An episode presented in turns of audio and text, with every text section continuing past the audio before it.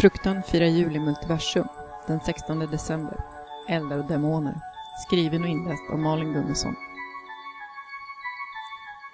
Cigarröken låg tät i lokalen. August lät blicken svepa runt från ena änden till andra. Där i hörnet satt Elde och språkade med Ingvar Tengbom. August nickade åt hans håll och lät blicken gå vidare.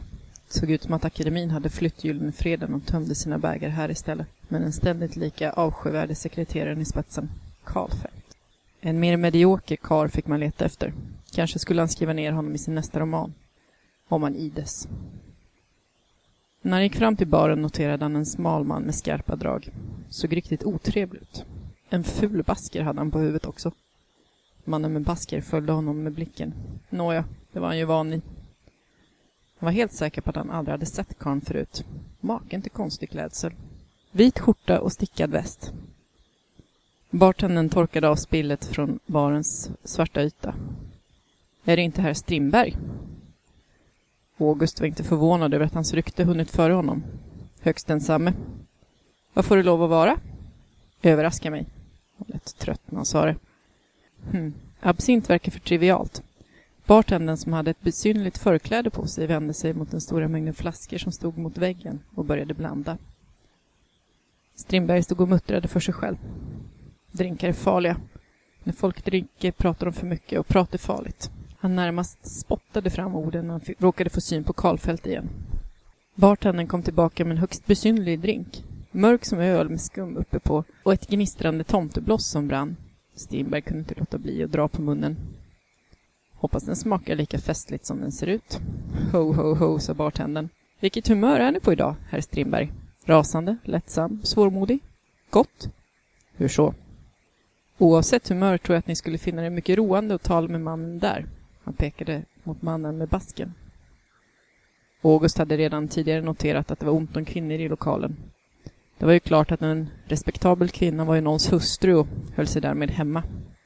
Selma och Sofie satt i ett hörn där borta och han hade sett några andra fruntimmer också. Bland annat Ellen. Hua, han orkar inte tänka på henne nu. Det hade ju börjat så bra, men det blev bara sämre. Han orkar inte bråka med henne.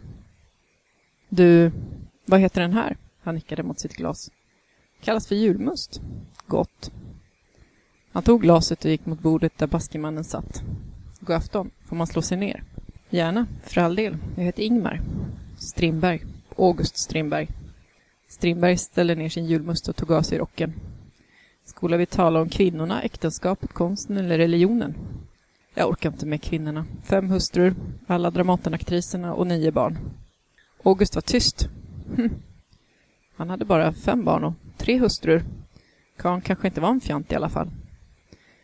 Ja, i varje äktenskap kommer den dag då mannen är avundsjuk på andra mäns lomhördhet. Något sånt. Jag är mest intresserad av döden. Och törstig. Ingmar vinkade åt bartendern. Två inferno, två inferno, tack. Döden, säger ni. Skriver ni om döden? Jag ägnar mig åt film. Film har drömmar. Film har musik. Ingen annan konstform är så utanför medvetandet. Rätt till våra känslor, in i de mörkaste skuggorna i våra själar. Film. Hm. Livet är fullt av omtagningar. Jag gör en film om döden. Med döden. Vad gör döden? Spela schack. Vadan detta intresse för döden? Ja, ni känner säkert till att när man är stor, kanske till och med den största, ja då, då infinner sig en viss tomhet. Var är mer än så här? Kvinnorna, film, sex. Tja, till och med sex en derbyvinnare som man kan rida till döds. Ingmar såg sig drömskt bort. Min eld är den största i Sverige. Le åt döden. Hur kan detta vara möjligt om icke livet vore komiskt i sig självt? Så mycket bråk för så lite. Strindberg suckade. Hans liv tycktes vara uppbyggt på bråk. Kvinnorna, recensenterna, akademin. Var du stor under din samtid? August kunde inte låta bli att fråga. Den störste. August började på allvar fundera om hans ego mött sin överman. Men genom sig själv så känner man andra. Kan verkar ju omöjlig. Hade han inga svagheter? Det där med döden. Är du rädd för att leva? Ingmar var tyst.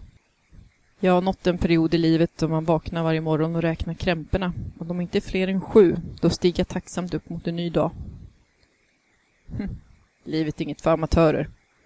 August sa det bestämt. Han var obehagligt till mods av den här baskemannen. Han påminde alldeles för mycket om en mimare han hade stött på när han var liten. Som skrämde honom och som åt banan. Jag ska röra på mig. August reste sig upp. Han måste hem och skriva, skriva. Ingmar gjorde honom upprörd. Som att möta sig själv. Halvt för sig själv mumlade han. Akta dig din jävel, vi ses i min nästa roman.